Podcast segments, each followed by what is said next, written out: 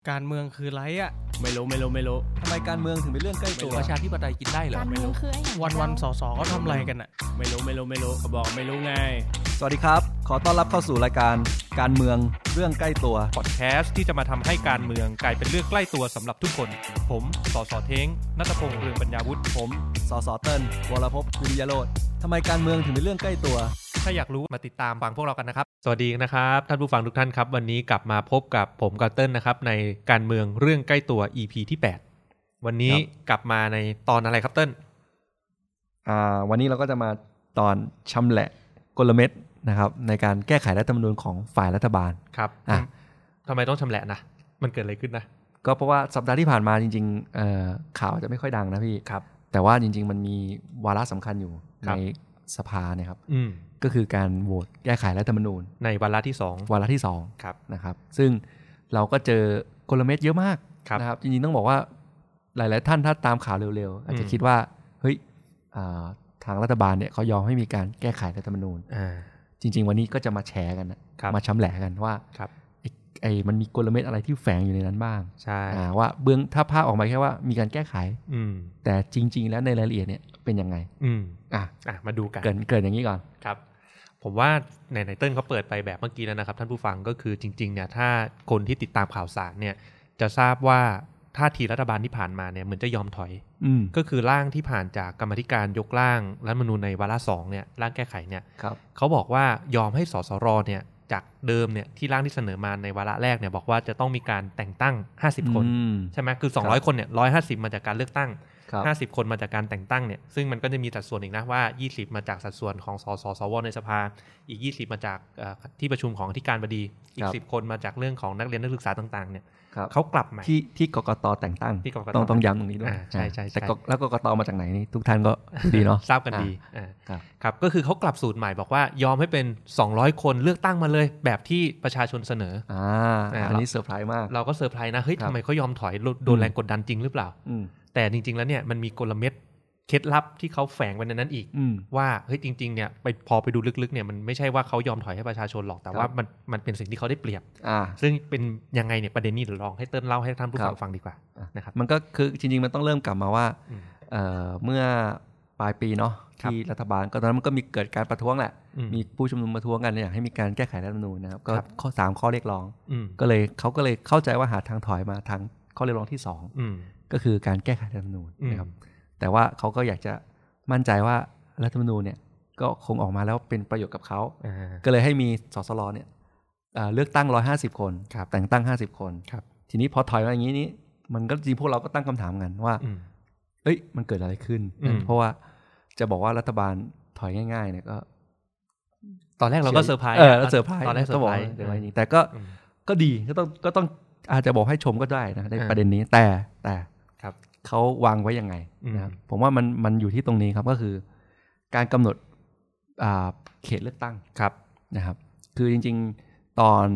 อาเสนอแก้ไขเนี่ยมันมี อืม หลาย หลายร่าง หลายร่างหลายรูปแบบ หลายรูปแบบครับ ร่างของภาคประชาชนหรือว่าไอรอเนี่ยแสนรายชื่อเนี่ยครับ อืม เขาใช้เขตเลือกตั้งเนี่ยเป็นเขตประเทศ อืม ผมว่าอันนี้น่าสนใจมาก ครับ นะครับ อาจจะดูใหม่ อืม สำหรับประเทศไทยนะครับแต่ว่า ครับ ไม่ใหม่สำหรับหลายประเทศนะครับ อืม ก็คือให้ทั้งประเทศเป็นเขตเลือกตั้งเลย อืม แล้วก็คนมาก็คือสมัครกันมาเป็นกลุ่มได้ด้วย อืม ก็คือให้คนแบบเหมือนกับรวมเข้ารวมกันเป็นกลุ่มว่า ครับ ตัวเองสนใจเรื่อง อืม เฉพาะด้านใดด้านหนึ่ง ครับ อ่าความหลากหลายทางเพศ เรื่องผู้พิการเรื่อง อืม กระจายอำนาจหรือว่าเรื่องอาก ลุ่มตัวแทนชาติพันธุ์ ได้หมดเลย ะไางงี้ ก็คือรวม ได้หด ตัวกันมาเป็นกลุ่ม แล้ว ครับ ก็เสนอมาเป็นกลุ่ม ครับ เพื่อให้ทั้งประเทศเนี่ยเลือกกัน เลยครับ มันก็จะมีโอกาสที่ทำให้ความหลากหลายเนี่ยเข้าไปอยู่ในสภาร่างรัฐธรรมนูญ คือสาเหตุที่ภาคประชาชนโดยเฉพาะไอรอว์เขาเสนอแบบเนี้ยเพราะว่าเขามองว่ารัฐธรรมนูญเนี่ยมันเป็นกติกาของประชาชนทั้งประเทศเนาะ ใช่ มันเป็นไปได้ว่าอย่างผมที่ต่างอย่างที่เติ้ลยกตัวอย่างเมื่อกี้อาจจะมีเอ่อตัวแทนของคนที่เป็นชาวมุสลิม ครับ ในประเทศไทย ไม่ว่าจะอยู่ภาคเหนือภาคใต้ภาคอีสาน อ่า ก็รวมเสียงกันเลือกชาวมุสลิม ตัวแทนของ ใช่ ชาวมุสลิมเข้าไปที่จะไปร่างรัฐธรรมนูญ ใช่ ที่ ครับ ตอบโจทย์กับพวกเขาใช่ไหมครับ แล้วก็รัฐธรรมนูญที่บอกว่าไม่ได้เป็นกติกาเฉพาะจังหวัดใดจังหวัดหนึ่งนะ อืม มันเป็นกติกากลางร่วมกันทั้งประเทศ ครับ ดังนี้นก็เลยมองว่ามันไม่มีความจำเป็นต้องต้องใช้ตัวแทนจังหวัด ใช่ นะแต่แต่ก็ยอมรับมันก็มีอีกหลายความเห็น ครับ บอกว่าอยากได้เป็นตัวแทนของจังหวัด อืม อ่ะเพื่อให้มั่นใจว่า สภาร่างรัฐธรรมนูญเนี่ยมีตัวแทนที่มาจากทุกจังหวัดจริง ๆ เพื่อกระจายไปให้ทั่วถึงทุกพื้นที่ อ่าและ อ่า จังหวัดที่เล็กเองเนี่ยอย่างน้อยก็ต้องการันตีว่าได้สักหนึ่งที่ อืม อ่าอันนี้ก็ก็มีเหตุผล ก็ make sense ก็ต้องยอมรับว่าความคิดนี้ก็มีเหตุผลนะค ครั รับ บหรือมีความเห็นตั้งแต่ว่ามันผสมกัน อืมก็เป็นไฮ ราย บ ป ริ ระเท ด ศครึ่งหนึ่ง อืม อ่ารายจังหวัดครึ่งหนึ่ง อืม นะครับ อันนี้ก็ในในในช่วงแรกที่ที่เริ่มเริ่มการแก้ไขรัฐธรรมนูญ ครับ ทีนี้อ่าพอแต่ร่างเนี่ยออกมาในกรรมาธิการเนี่ย อืม เป็นรายจังหวัด ครับ แต่กลเม็ดเนี่ยอันหนึ่งที่น่าสนใจคือในวาระสองเนี่ย อืม มีความพยายามในการเอ่อเปลี่ยนแปลงให้เป็นเอ่อเขตเล็กก็คือเขตเลือกตั้ง เขตเลือกตั้งสสเลยอ่ะ แบบเล็กคือ อ่า คือคือถ้ามองว่ารายจังหวัดเนี่ยจังหวัดกรุงเทพอาจจะได้สักสิบกว่าที่คือจังหวัดใหญ่เนาะ อืม อ่าทีนี้เนี่ยถ้าเขตจังหวัดก็คือเอ่อสมัครในนามสภาร่างรัฐธรรมนูญเขตกรุงเทพ อืม ใครที่ได้คะแนนลำดับที่หนึ่ง อืม ก็ได้เข้าไป อืม ลำดับที่สองก็ได้เข้า อืม จนถึงลำดับที่สิบ อืม อ่ะสมมติว่ากรุงเทพมีสิบคน อืม ก็ไล่คนที่ได้ระดับคะแนนระดับหนึ่งถึงสิบไป อืม อันนี้คือสิ่งที่ออกมาจากกรรมาธิการ ครับ แต่สิ่งที่สภาวาระสองเนี่ยเพิ่ง อืม ไปแก้ไป อืม อันดูอันนี้ไม่ค่อยเป็นข่าวด้วย อืม คือสภาเนี่ยมีการแก้ไข ครับ ให้กลายเป็นเขตเล็กก็คือว่า อืม ถ้ากรุงเทพมี 10 เขต อืม ก็แบ่งมาเลยเหมือนเหมือนเหมือนเขตเลือกตั้งสสเลย อืม ว่าเอ่อเขตเลือกตั้งที่ อืม 1 เขตเลือกตั้งที่2เนี่ย ครับ เขตเลือกตั้งที่ อืม 10 คนที่ได้อันดับหนึ่ง ม ของแต่ละเขตเลือกตั้งนั้นน่ะ อืม ถึงจะได้เข้าไปเป็นสภาร่างรัฐธรรมนูญ อืม ก็คือเรียกกันว่าเป็นเขตเล็ก เป็นเขตเล็ก นะ อืม อันนี้แหละที่ผมว่าเป็นกลเม็ดหนึ่ง ครับ พี่เทงลอง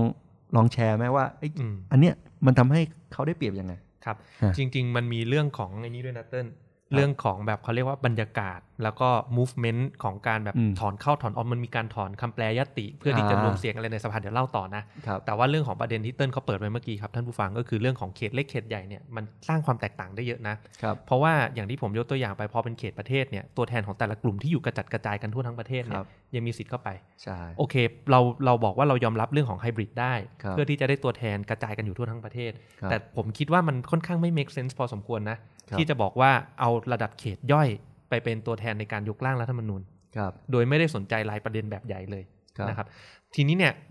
เอ่อทางนักการเมืองหรือทางรัฐบาลเนี่ยส่วนใหญ่เนี่ยเขาต้องการแบบนี้เพราะอะไร เพราะว่าพอเป็นเขตย่อยเนี่ยมันคุมเสียงได้ อืม ด้วยระบบการเมืองเก่าที่มีระบบหัวคะแนน อ่า เขา ครับ พอพอตีเป็นเขตย่อยเนี่ยชุมชนนี้อ่ะฉันถือเสียงใครฉันมีหัวคะแนนใครเนี่ยฉัน อืม คุมได้ อืม เขาก็เลย prefer ที่จะเป็นแบบนี้ ครับ แล้วถ้าเราปล่อยให้ตัวแทนในการยกร่างรัฐธรรมนูญ ตกอยู่ภายใต้การควบคุมของหัวคะแนนหรือระบบการเมืองเก่าเมื่อไหร่เนี่ยโอ้โห ครับ หวานหมูนักการเมืองเลย อ่า ใช่ไหม ครับ ครับก็เนี่ยเป็นสิ่งที่พวกเราก็พยายามไฟท์ ใช่ เราบอกเฮ้ยรัฐรัฐธรรมนูญเนี่ยยังไงเนี่ยคุณต้องเป็นเขตประเทศ แต่ถ้าไม่ได้เขตประเทศอย่างต่ำที่สุดอะระดับจังหวัดเนี่ยโอเคละยังยังโอเคอยู่นะครับ ทีนี้ณตอนนี้มันผ่านวาระสองมาแล้วก็คือเป็นระดับเขตย่อย ครับ แต่ก่อนที่จะไปประเด็นอื่นๆต่อนะครับ อยากจะให้เติ้ลช่วยเสริมท่านผู้ฟังนิดนึง ในบรรยากาศณตอนนั้น movement ในสภามันเป็นยังไง มันมีมันเกิดอะไรขึ้น ก็ต้องเล่าว่ามีการล็อบบี้กันยับ อ่า นะครับใช้คำนี้เลย เออ ก็วิ่งกันล็อบบี้กันในสภาเลยครับว่า อืม เอ้ยเอ่อพักฝ่ายร่วมรัฐบาลเนี่ยก็อยากให้ปรับเป็นแบบนี้ ครับ นะครับ ก็คือเขามองว่ามันทำให้ ก็ก็ต้องเข้าใจว่า ผมก็เชื่อว่าเขาก็คิดว่าเขาได้เปรียบที่สุด อืม เพราะว่าเอ่ออย่างที่บอกพอเป็นรายประเทศเนี่ยมันมันจะทำให้ความหลากหลายเนี่ยกลุ่มคนหลากหลายเนี่ยกลุ่มคนที่เป็นส่วนน้อยในแต่ละจังจังหวัดหลายจังหวัดเนี่ย อืม เข้าไปได้ ใช่ แต่พอเป็นแบบนี้เนี่ยกลายเป็นว่าทุกเขตเลือกตั้งเนี่ย อืม มันจะได้เฉพาะผู้ที่กลุ่มหัวคะแนนได้ ใช่ เยอะที่สุด ใช่ คนหน้าใหม่ คนผู้แข่งขันรายใหม่ที่ไม่ใช่ อืม เอ่อพรรคพวกเดิมเนี่ย ครับ ก็มันก็จะเสมือนไปตัดกันเอง อืม นะครับ มันก็เป็นเป็นลูกเล่นหนึ่งที่เขามั่นใจว่าไอ้อันเนี้ย เขาคุม จะทำให้ ได้ เขาคุมได้ อืม นี่ก็ผมว่านี่เป็นเหตุผลหนึ่งที่ อืม ที่ทำให้เขาปรับเป็น เลือกตั้ง หมด ใช่ นะครับเพราะว่าเขาเล็งอันนี้ไว้ ใช่ แล้วในบรรยากาศในสภาก็คือ ก็อย่างที่บอกทั้งวิปรัฐบาลวิ่งกันมาว่านี่เขาอยากเขาจะโกนเหมือนกับจะไปเวนี้นะ อืม พรรคการเมืองต่างๆ ว่ายังไงนะครับ สวก็เห็นด้วย ครับ นะครับ ก็ก็เลยเป็นที่มา อืมครับ จริงๆ ตอนมันมีหลายเวอร์ชั่นมากนะ ตอน ครับ ที่โหวตกันในสภามันมีตั้งแต่ระดับเขตประเทศ แบบไฮบริดแบบเขตเอ่อจังหวัด หรือว่าแบบที่เป็นเขตย่อย ครับ ซึ่งพอมันกระจายกันเนี่ยเวลาเสียงในสภาเวลาโหวตมันจะแตกกัน ครับ ที่เติ้ลเขาบอกล็อบบี้กันยับเนี่ยเพอสุดท้ายเนี่ยมันมีการถอนคำแปลยติ เพื่อ อ่า จะไปรวมเสียงกัน ครับ อะไรอย่างเงี้ยสุดท้ายก็ เราก็แพ้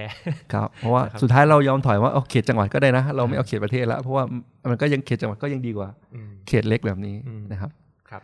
อ่า อ่ะงั้นก็ประเด็นสำคัญสำคัญประเด็นแรกผ่านไป มันมีประเด็น ครับ ไหนๆอีกบ้างครับเติ้ล ผมว่าอีกประเด็นหนึ่งที่น่าสำคัญก็คือ อืม การลงมติในการแก้ไขรัฐธรรมนูญของสภา อ่ะเรื่องนี้ใช่ใช่ อ่ะ น่าสใจ เรื่องนี้คือคือถ้าเท้าความหน่อย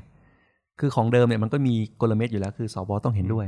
พี่เทงลองลองเล่าหน่อยว่ามีอะไรบ้าง คือของเดิมเนี่ยอย่างน้อยๆ มันแก้ยากแก้เย็นแต่ยังไงก็ตามเนี่ย ก็อย่างน้อยๆ มันยังมีข้อกำหนดเอาไว้ว่าในวาระสามเนี่ยเอ่อฝ่ายค้าน 20%จะต้องเห็นด้วย เห็นด้วย นะครับถึงจะสามารถแก้ไขได้ ครับ นะครับทีนี้เนี่ยมันก็มีการพูดคุยกันว่าโอเค กลับไปกลับมาระหว่าง 2 ใน 3 3 ใน 5 อ่า ใช่ไหม ผมผมว่าก่อนไปมันจะมีอย่างนี้ด้วย มันจะมี อืม หนึ่งในสามสวด้วย อ่าหนึ่งใน อ่ะ สามสวใช่ ก็คือหนึ่งในสามสวต้องเห็นด้วย อ่า อันหนึ่งในสามสวเนี่ยคือทั้งวาระหนึ่งและวาระสาม ครับ แต่วาระสามเนี่ยมีกำหนดให้มีฝ่ายค้านด้วย อืม คือผมว่าเจตนาเขาก็อาจจะดีอยู่ อืม คือหมายความว่าไม่ใช่ว่าใครมีเสียงข้างมากจะแก้ไขรัฐธรรมนูญอะไรก็ได้ ครับ ก็ต้องให้ฝ่ายค้านเนี่ยอย่างน้อย 20%เนี่ย อืม เห็นชอบด้วย อืม อ่ะมีดูดี ดูดี ถูกไหมครับ อืม แต่ว่าโดยความที่ล็อกมีหนึ่งในสามสวด้วย ครับ แล้วสวก็คือแต่งตั้งมา อ่า อันนี้เป็นเป็นกลไกที่ อืม ผู้ร่างรัฐธรรมนูญ60เนี่ยวางไว้ ครับ ดังนั้นเนี่ยเขาก็เลยเอา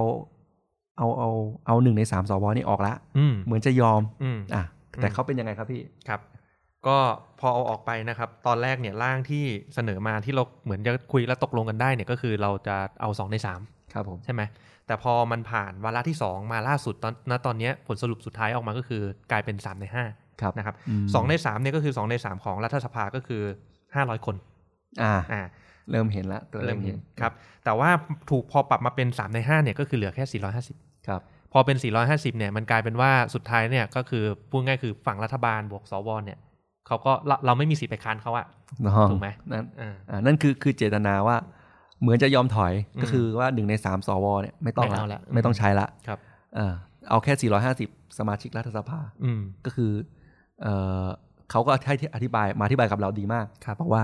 ก็ถ้าเกิด 450 สสเห็นชอบ อืม ก็ไม่ต้องพึ่งเสียงสสสวเลย อืม นะ อืม ข้ออธิบายนะครับ ก้าวที่บายครับ อธิบายที่ดี แต่จริงๆแล้วอีกอีกอันหนึ่งก็คือหน่อยความว่า อืม ถ้าสว อืม กับฝ่ายรัฐบาลเห็นชอบอะไร อืม ก็ไม่ต้องพึ่งเสียงฝ่ายค้านเลย ใช่ นะครับ ครับ อ่าอันนี้คือสิ่งที่เปลี่ยนไป ครับ อืม น่ากังวลมาก ก็นะครับก็เราก็พยายามจะขับเคลื่อนแล้วก็เดินหน้าเต็มที่ต่อไปนะครับ แล้วก็จริงๆ ยังมีประเด็นอื่น ๆ อีกอย่างเช่นเรื่องของข้อจำกัดนะครับ ในการแก้ไขอันนี้ก็คงไฟท์อะไรไม่ได้มากนะครับ แต่เราก็ในกรรมาธิการต่างๆเราก็พยายามเข้าไปเรียกร้องต่างๆ ตลอด อย่างเช่นเรื่องของข้อจำกัดไม่ให้ไปแตะหมวดหนึ่งหมวดสองเนี่ยโล ครั ม บ เองก็มาพูดกับในที่ประชุมสสในพักนะครับว่า มีการไปขอเหตุผล อืม ว่าเฮ้ยที่ผ่านมาเนี่ยรัฐธรรมนูญเนี่ยมีการแก้ไขหมวดหนึ่งหมวดสองมาโดยตลอด ครับ ในประวัติศาสตร์การเมืองไทย ครับ แล้วถ้าเกิดอุบิเหตุเกิดขึ้น ที่มี อืม เหตุจำเป็นจะต้องแก้ไข อย่างกรณีของรัฐธรรมนูญ60 ที่ผ่านมาเองก็ตามเนี่ยแต่เนี่ย ครับ ถ้าจะต้องมีการไปไปแก้ไขเนี่ยแล้วจะทำยังไง ถ้าเราไป อืม ล็อกไว้ไม่ให้มีการแก้ อืม นะครับโลมก็เล่าให้ฟังก็บอกว่าในที่ประชุมกรรมาธิการก็ก็ให้เหตุผลว่ามันคงไม่เกิดขึ้นหรอก อืม แต่ไม่ได้เหตุผลอะไรอย่างอื่นต่อนะครับ แค่บอกว่ามันคงไม่เกิดขึ้นหรอก อืม นะครับก็ก็เป็นเกร็ดเล็กเกร็ดน้อยนะครับ จาก ครับ การทำงานที่ผ่านมาครับ แล้วก็มี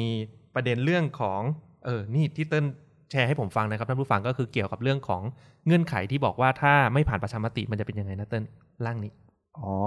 โอเค คือเอ่อร่างของที่ผ่านมาเนี่ย ครับ คือเขาล็อกไว้ว่าเอ่อพอสภาร่างรัฐธรรมนูญเสร็จทำเสร็จแล้วเนี่ย อืม ต้องไปประชามติ อืม อ่ะอันนี้ก็ถือว่าดี อืม ก็คือไปประชามติมาว่าเอ่อประชาชนเห็นด้วยนะครับ เอ่อแต่ถ้าเกิดประชามติไม่ผ่าน อืม หรือสารรัฐธรรมนูญคว่ อืม ำอ่ะด้วยเหตุผลว่ามันขัดรัฐธรรมนูญนะ อ่า อันนี้ก็ตลกดีนะว่า ถ้าประชามติไม่ผ่านหรือสารรัฐธรรมนูญคว่ำเนี่ย อ่า ก็สภเอ่อสมารัฐสภาเนี่ย ครับ สามารถเสนอให้มีตั้งสภารัฐธรรมนูญอีกครั้งหนึ่งได้ อ่า แล้วก็เสียงสามในห้าเนี่ย อ่า เห็นชอบ ครับ แต่ถ้าสามในห้าเนี่ย อืม ไม่เห็นชอบ อืม ห้ามมีการเสนอยติแก้ไขรัฐธรรมนูญ อืม ให้มีสเอ่อตั้งสภารัฐร่างรัฐธรรมนูญ อืม อีก จนกว่าจะมีการเลือกตั้งครั้งถัดไป อืม เอออ ม ผมว่ากลเมนนี้น่าสนใจ อืม คือพูดง่ายคือเจตนาคือว่า อืม ถ้ามีเหตุอุบิเหตุ อืม ไม่ว่าจะประชามติไม่ผ่าน อืม เพราะรัฐธรรมนูญมันแย่ลง อืม หรือสารรัฐธรรมนูญคว่ อืม ำก็เสนอได้อีกแค่ครั้งเดียว อืม ถ้าสมาชิกรัฐสภาสามในห้า อืม ไม่เห็นชอบ อืม ก็ห้ามยื่นยตินี้อีก อืม จนกว่าจะเลือกตั้งครั้งต่อไปคือรออีกสี่ปี อืม อืม ครับ ก็คือเจตนาเพื่อให้กระบวนการสภารัฐธรรมนูญเนี่ย มันมันยืดเวลาได้ แล้วก็ อืม จะบอกได้ว่าอ้าวก็รัฐธรรมนูญเขียนไว้ อ่าครับ จริง นะครับ จริงๆอีกประเด็นหนึ่งที่น่ากังวลนะเติ้ลก็คือเรื่องของอ่ะเมื่อกี้เติ้ลมีพูดถึงเรื่องว่ากลไกที่ว่าอาจจะเตะทวง ครับ พอตกไปแล้วต้องรอให้เลือกตั้งข้างหน้าหรือก็ตามแต่มีเรื่องของระยะเวลา อ่ายังไงครับพี่ ก็จริงๆเนี่ยสิ่งที่พักพวกเราพยายามผลักดันนะครับพักก้าวไกลเนี่ยก็คือเราอยากจะให้มีการหนึ่งคือจัดตั้งสสรเสร็จปุ๊บ ยกร่างให้เสร็จเร็วที่สุด อืม เพื่อที่อย่างน้อยๆเนี่ยเลือกตั้งครั้งถัดไปเนี่ยอีกประมาณประมาณ 2 ปีเนี่ย ครับ นะครับจะได้ใช้ในรัฐธรรมนูญที่โอเคแหละมันมีความเป็นประชาธิปไตยมากขึ้น มีการ ครับ แก้ไขมากขึ้นนะครับก็คือเราพยายามจะอยากให้สสรเนี่ยมีอายุในการยกร่างแค่ 180 วัน อ่า ซึ่งเราไปไฟท์มาก็ไม่สำเร็จแหละนะครับ ครับ ตามร่างที่ผ่านออกมาก็คือ 240 อืม นะครับ ซึ่งพอเราไปลองเรียบเรียงไทำลายเนี่ยเราพบว่ามันค่อนข้างน่ากังวล อืม ถ้าดูตามไทำลายตรงเนี้ยยึดตาม 240 วันเนี่ยไม่แน่ใจอาจจะมีความเสี่ยงว่ามันอาจจะออกมาไม่ทันประกาศใช้ หรือถ้าเกิดเกิดอุบิเหตุทางการเมืองขึ้นมาเนี่ยเราอาจจะต้องอยู่กับระบบเลือกตั้งภายใต้กติกาของรัฐธรรมนูญ 60 ไปอีกหนึ่งครั้ง นะครับ คือแก้ไม่ทัน แก้ไม่ทั แก้ น ไม่ทันเลือกตั้งรอบหน้า ใช่ อันเนี้ยน่ากังวลมาก อ๋อ น่ากังวลมากนะครับ ก็ ก็เป็นอีกอย่างหนึ่งที่ ที่พวกเราไปไฟท์มาแล้วก็ยังไม่สำเร็จ นะ นะครับ อืม ครับ ครับ ก็มีประเด็นอะไรที่น่าจะเสริมอีกไหมครับ ก็ถ้าถ้าเป็นเรื่องเอ่อกลเม็ดใหญ่ๆเนี่ยก็คืออ ม เราเราเล่าไปแล้ว อืม แต่อาจจะเสริมนิดนึงก็คือบรรยากในมันก็มีความพยายาม อืม กลเม็ดหนึ่งแต่อันนี้ไม่ผ่านนะ อืม ก็คือว่าความพยายามที่จะล็อกบทเฉพาะการ อืม ของคอสชไว้ อืม อ่าว่าห้ามแก้ไขอำนาจตามบทเฉพาะการของคอสชก็คืออ ม ที่ว่าให้สวเลือกนายกห้ามที่ว่า อ่า อะไรอย่างเงี้ยอ่าก็มีความพยายามอันนี้อยู่ อืม นะครับ อย่างแอบๆอยู่ อ่า โดยการมาพ่วงกับว่าห้าม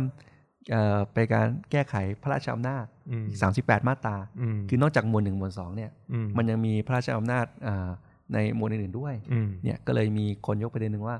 ห้ามไปแก้ไขพวกนี้ อืม พร้อม ๆ กับห้ามแก้ไขบทเฉพาะการ อืม ผมก็รู้สึกว่าเออมันก็เป็น เป็นความพยายามที่ไม่ค่อยเนียนเท่า ไหร่ อืม แต่ก็แต่ก็โชคยังดีนะครับ ที่ อ่ สภาของสภรัฐสภาเนี่ย ครับ ไม่ได้เห็นด้วยกับความเห็นอันนี้ อืม นะครับ มันก็เลยตกไป อืม นะครับ ก็พูดง่ายๆคือ การในการแก้ไขบทเฉพาะการของคอสชเนี่ย อืม เป็นไปได้ครับ ครับ อ่ะให้เป็นความความหวังไว้ อ่า อย่างที่เขาตั้งใจ อืม นะครับ แล้วก็มีเกร็ดเล็กเกร็ดน้อยนะครับ อันนี้ก็อาจจะไม่ใช่ประเด็นใหญ่อะไร แต่ผมว่าน่าเล่านะ ครับ ก็คือเรื่องของเอ่อเขาเรียกว่าอะไรนะ คุณสมบัติของ อืม ผู้ที่จะมาลงรับเลือกตั้งเป็นสสรเนี่ย อ่ะยังไงครับ อ่ะอย่างมันมีของทั้งโรมกับของที่ทางพีเตอร์สสนาทีพัฒน์ไปไฟท์ไว้ อ่าครับ อ่ะอย่างของพีเตอร์เนี่ยก็มีการเสนอซึ่งจริงๆ เรื่องนี้ผมก็เถียงกับเติ้ลนะครับท่านผู้ฟัง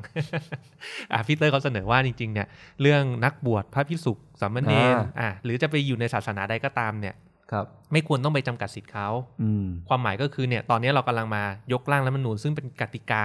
ของประเทศนี้ ครับ นะครับถ้าเรานับว่าพระพิสุขสงฆ์หรือนักบวชในศาสนาอื่นๆเนี่ยเป็นพลเมืองของรัฐ อืม ก็ควรจะให้สิทธิ์เขาเข้ามายกร่างกติกาสูงสุดของประเทศนี้ด้วย เช่นกัน อื อ่ามันไม่ใช่เรื่องของการเข้ามาสู่อำนาจทางการเมืองเลยต่างๆ นานานะครับก็อ่าพีเตอร์เขาก็เสนอไว้แต่โอเคแหละมันก็ไม่ได้ผ่านนะครับแต่ก็เป็นประเด็นวาระที่ก้าวหน้าที่เขาได้อภิปรายในสภา อืม ที่บอกว่าเอ่อผมกับเติ้ลเถียงกันเพราะว่าเติ้ลเองก็อาจจะไม่ได้เห็นด้วยเท่าไหร่ คือคือผมมองว่าถ้าไปใช้สิทธิ์เลือกตั้งเนี่ยจริง อ่า ผมเนี่ยเห็นด้วยเต็มร้อย ครับ ว่าอ่า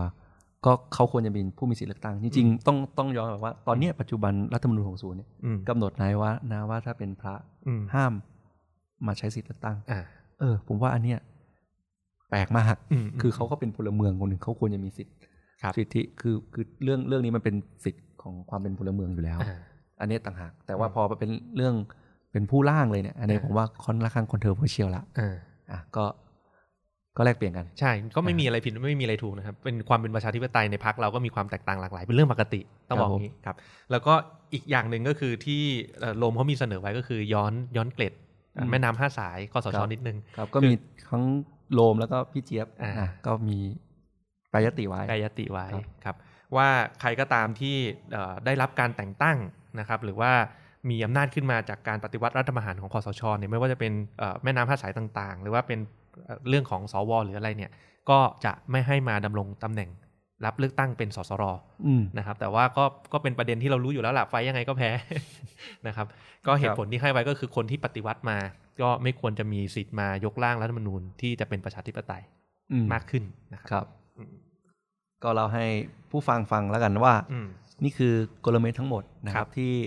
เอ่อในสื่อกระแสหลักเนี่ยอาจจะยังไม่ได้พูดถึงประเด็นนี้เยอะ ครับ แต่จริง ๆ พวกเรามองว่ามันสำคัญจริง ๆ มันสำคัญมากนะครับ ก็ ครับ ต้องถึงเวลาต้องช่วยกันรณรงค์ว่า อืม ถ้าตอนให้มีการเลือกตั้งสภาร่างรัฐธรรมนูญจริงๆเนี่ย อืม ต้องไฟท์กันอีกยกหนึ่ง ครับ นะครับ ก็ ทิ้งท้ายด้วย อืม อะไรดีพี่ ประชาสัมพันธ์ อ่า ขายของขายของ อ่า อ่า เอา ครับ ก็เดี๋ยว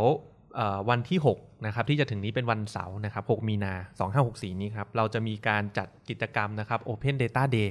นะครับที่เอ่อที่ทำการสำนักงานใหญ่พักก้าวไกลนะครับในเขตบางแคนะครับ ก็ในกิจกรรมในวันนั้นเนี่ยก็จะมีวงเสวนาต่างๆนะครับ เพื่อมาถกกันว่าเออ Open Data Day ในประเทศไทยตอนเนี้ยมันเป็นยังไงกัน อืม นะมันคืบหน้าไม่คืบหน้ายังไงมันติดปัญหาอุปสรรคอะไร ครับ แล้วอะไรที่เรามองว่าจะเป็นโซลูชันที่ทำให้เกิดเอ่อการเป็นรัฐเปิดเผยได้มากขึ้น ครับ นะครับแล้วนอกจากวงเสวนาเนี่ยก็จะมีในเรื่องของมาพิชชิ่ง ครับ โปรเจกต์ต่างๆ คือ อ่าม มานำเสนอไอเดีย ครับ จริง ๆ เติ้ลเขาก็มีส่งทีมมานะ อ่า อ่าถึงแม้ตัวจะไม่อยู่นะครับแอบหนีไปเที่ยว ไปดูงานดูงาน ไปดูงานไปดูงานโอเค ส่งทีมมาพิชโปรเจกต์เหมือนกันนะครับ ครับ ก็คือกลุ่ม9กิกเนี่ยที่พวกเราทีมดิจิตอลมีการเปิดตัวกันไปนะครับ ก็จะมีการคล้ายๆเปิด Open House นะครับ ใครก็ตามที่มีไอเดียอยากจะเข้ามาทำ Civic Tech อะไรอะ ครับ นะครับ ไม่ว่าจะเป็นเรื่องของเอออ่ะสมมติอยากจะทำเรื่องของระบบที่มาช่วยนับผลคะแนนการเลือกตั้งผลโหวตต่างๆทำระบบ i-voting หรือ Internet Voting ครับ นะครับหรือว่าจะทำพวกเอ่อแพลตฟอร์มการมีส่วนร่วมของท้องถิ่น ครับ อ่าอย่างเช่นไอตัว PB หรือ participatory budgeting อ่าการจัดทำงบประมาณแบบมีส่วนร่วมต่างๆ นานาเนี่ยก็มาช่วยกันนำเสนอไอเดียได้ ครับ นะครับผลลัพธ์ที่จะได้จากวันนี้ก็คือ โปรเจกต์ใครที่ไอเดียดีๆ พิชผ่าน เราจะให้ฟอร์มทีมกันขึ้นมา แล้วก็ให้ไปโฮสต์โปรเจกต์กันบน9กิกเลย เริ่มเดฟกันได้เลย ครับ อ่านะครับเพื่อที่เราจะเอา เป็นรูปธรรมจริงเลย เอาเป็นรูปธรรมจริงเลย อ่าจับต้องได้เลย ใช่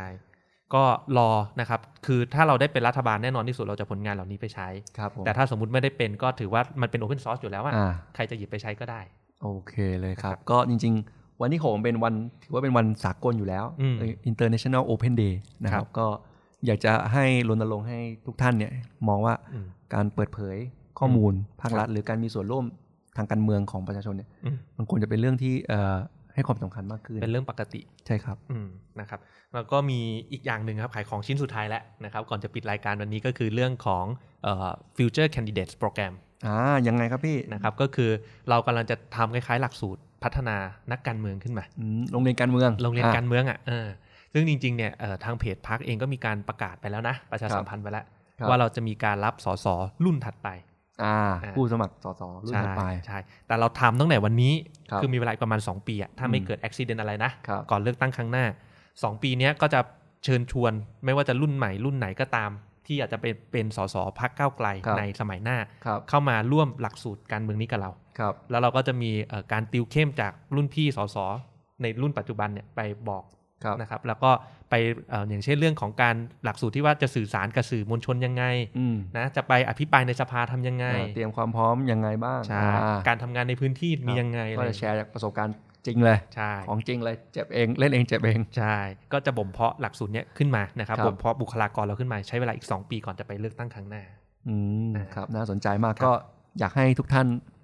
ลองสมัครกันเข้ามาดู ใช่ครับ นะครับ ก็คิดว่าน่าจะเริ่มเอ่อเปิดหลักสูตรรอบแรกนะครับแล้วคือเราจะมีเป็นแบชแบชแบชแต่ละแบชก็คือประมาณ 60-100ถึง100คนนั่นแหละแล้วแต่ ครับ นะครับแบชแรกก็ที่เปิดให้คนนอกเข้ามาเนี่ยก็อ่ะคิดว่าน่าจะเริ่มได้ประมาณช่วงเอ่อเมเมษา อืม นะครับที่จะเริ่มหลักสูตรนี้กัน ครับ นะครับก็หมดแล้วครับขายของหมดแล้วก็สำหรับ EP นี้ก็คงคิดว่าน่าจะ